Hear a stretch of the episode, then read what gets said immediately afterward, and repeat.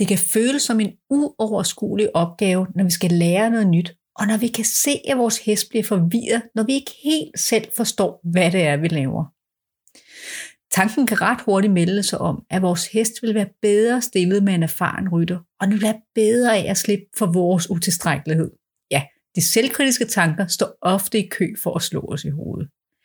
Men hvordan kan vi komme igennem vores egen læringsproces, uden at føle, at vi skader vores hest? Og er det virkelig alene vores skyld, at vores hest bliver usikker og forvirret? Det er det, jeg vil fortælle om i den her episode. Velkommen til.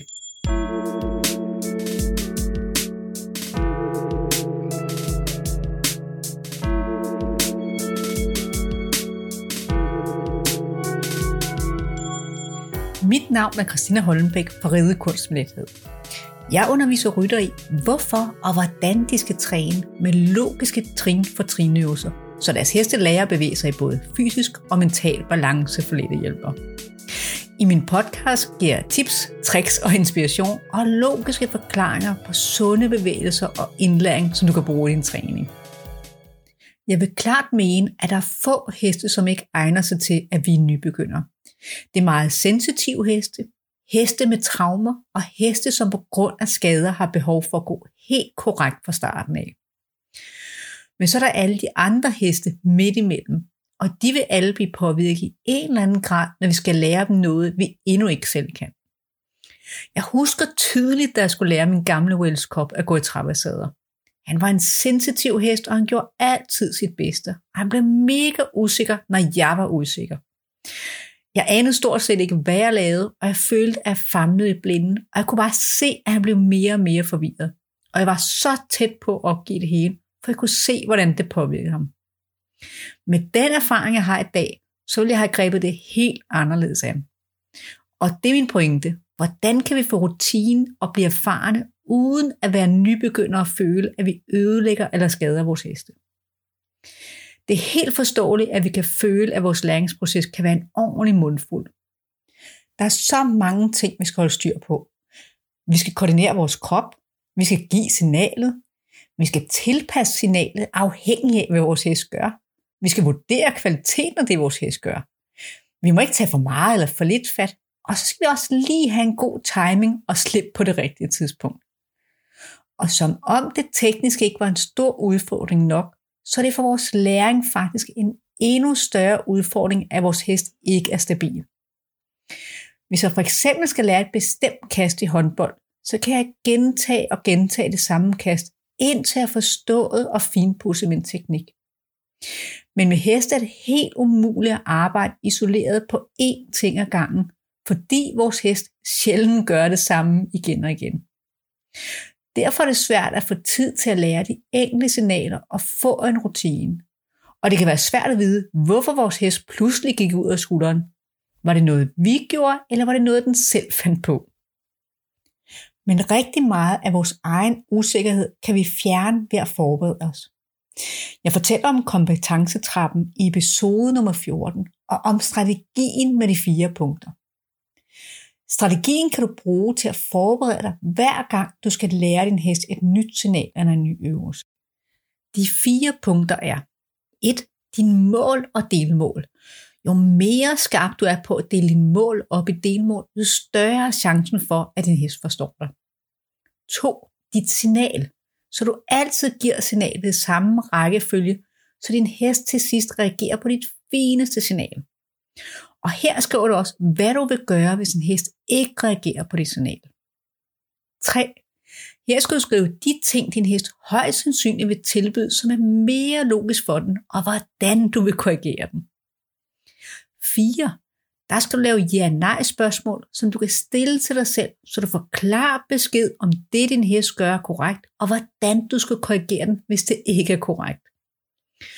Du kan tænke, at strategien er som en køreplan, jo mere du har gennemtænkt, inden du starter, jo større er chancen for, at du kan huske at bruge det, når du står og træner din hest.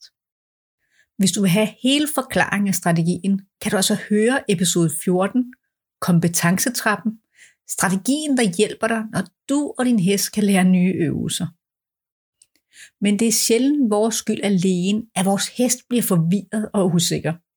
Ofte handler det også om, at vores hest grundlæggende ikke har lært at flytte sig fra pres, og den ikke har lært at flytte sig i balance. Så uanset om vi er en erfaren eller uerfaren træner, så vil vi altså opleve, at vores hest i starten vil reagere ved at blive usikker eller anspændt, når den endnu ikke har lært at flytte sig i fysisk og mental balance. Det er derfor, jeg altid starter med at indlære grundsignalerne fra jorden af. De otte grundsignaler, jeg indlærer i og fra paraden er Flyt bagpart 2. Flyt forpart 3 skridt fra paraden, 4 paraden, 5 tilbagetrædning, 6 de tre signaler til halsen, bøj hals, sænke hals og stilling mellem første og anden nakkevivl.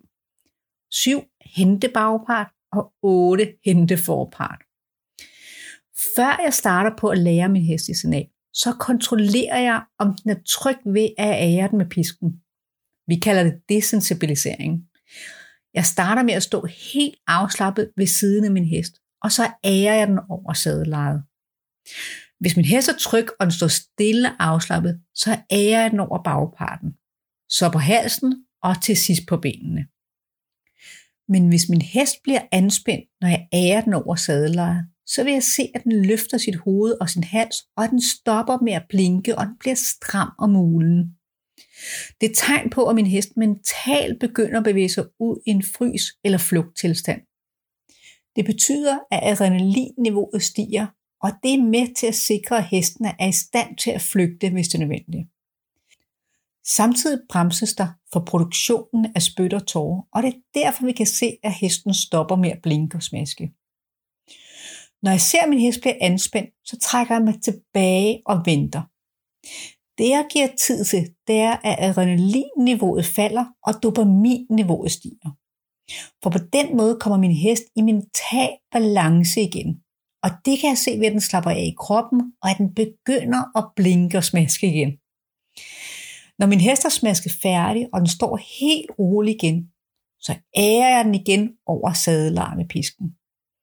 Så længe at jeg ser, at min hest bliver anspændt, så gentager jeg skiftet mellem berøring og hold pause, indtil jeg kan ære min hest, og den er helt afslappet.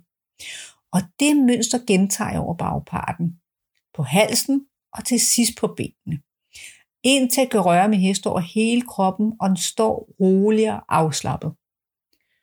Når jeg kan ære min hest over hele kroppen, så kan jeg starte på at lære den det første signal, som er at flytte bagparten et skridt til siden.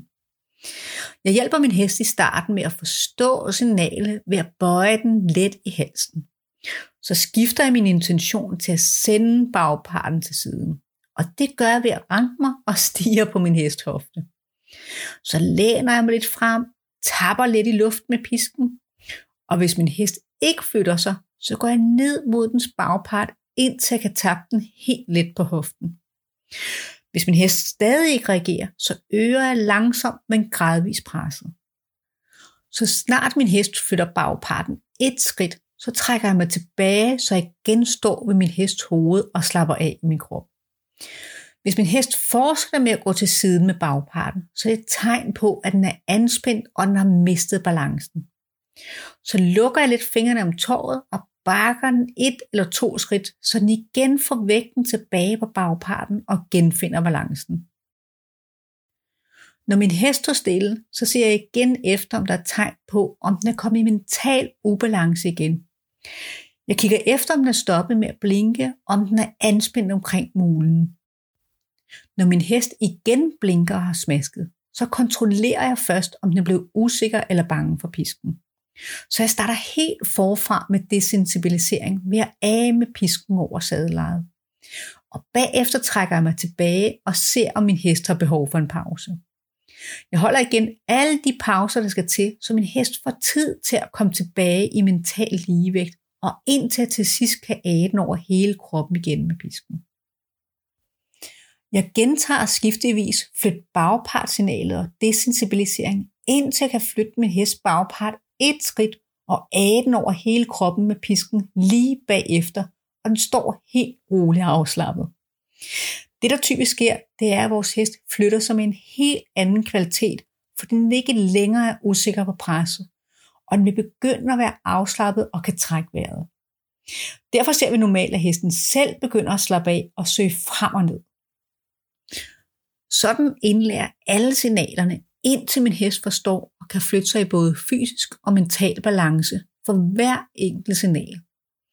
Og så kan jeg begynde at sætte signalerne sammen til mere og mere komplekse bevægelser af høj kvalitet.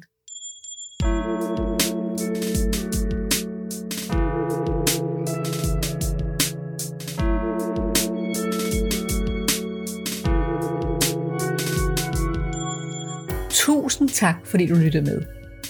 Er du blevet interesseret i at lære de otte grundsignaler fra bunden, og at lære din hest at flytte sig i fysisk og mental balance, så kan du frem til den 28. marts købe mit online-kursus for 199. Helt specielt og formentlig for den eneste gang får du adgang i fire uger til en lukket Facebook-gruppe, hvor du kan få svar på alle dine spørgsmål og inspiration fra de andre deltagere. Prisen på kurset vil stige efter den 28. marts, og det er altså kun i denne her omgang, at der er mulighed for at komme med i gruppen. Hvis du vil købe eller læse mere om kurset, så har jeg lagt linket i shownoterne lige under den her episode. Hvis du allerede har kurset, så har jeg sendt en mail med en invitation med link til gruppen. Hvis du gerne vil støtte min podcast, så må du meget gerne dele den med andre, du tænker, der vil få glæde af den. For at få det nyeste fra mig, er du meget velkommen i min lukkede, men gratis Facebook-gruppe Ridekunst med lethed, trin for trin, fra nemme grundøvelser til samling, eller se mere på min hjemmeside ridekunstmedlethed.dk. Jeg har lagt alle link i shownoterne lige under den her episode. Tak igen for at høre med, og vi lyttes ved. Hej så længe.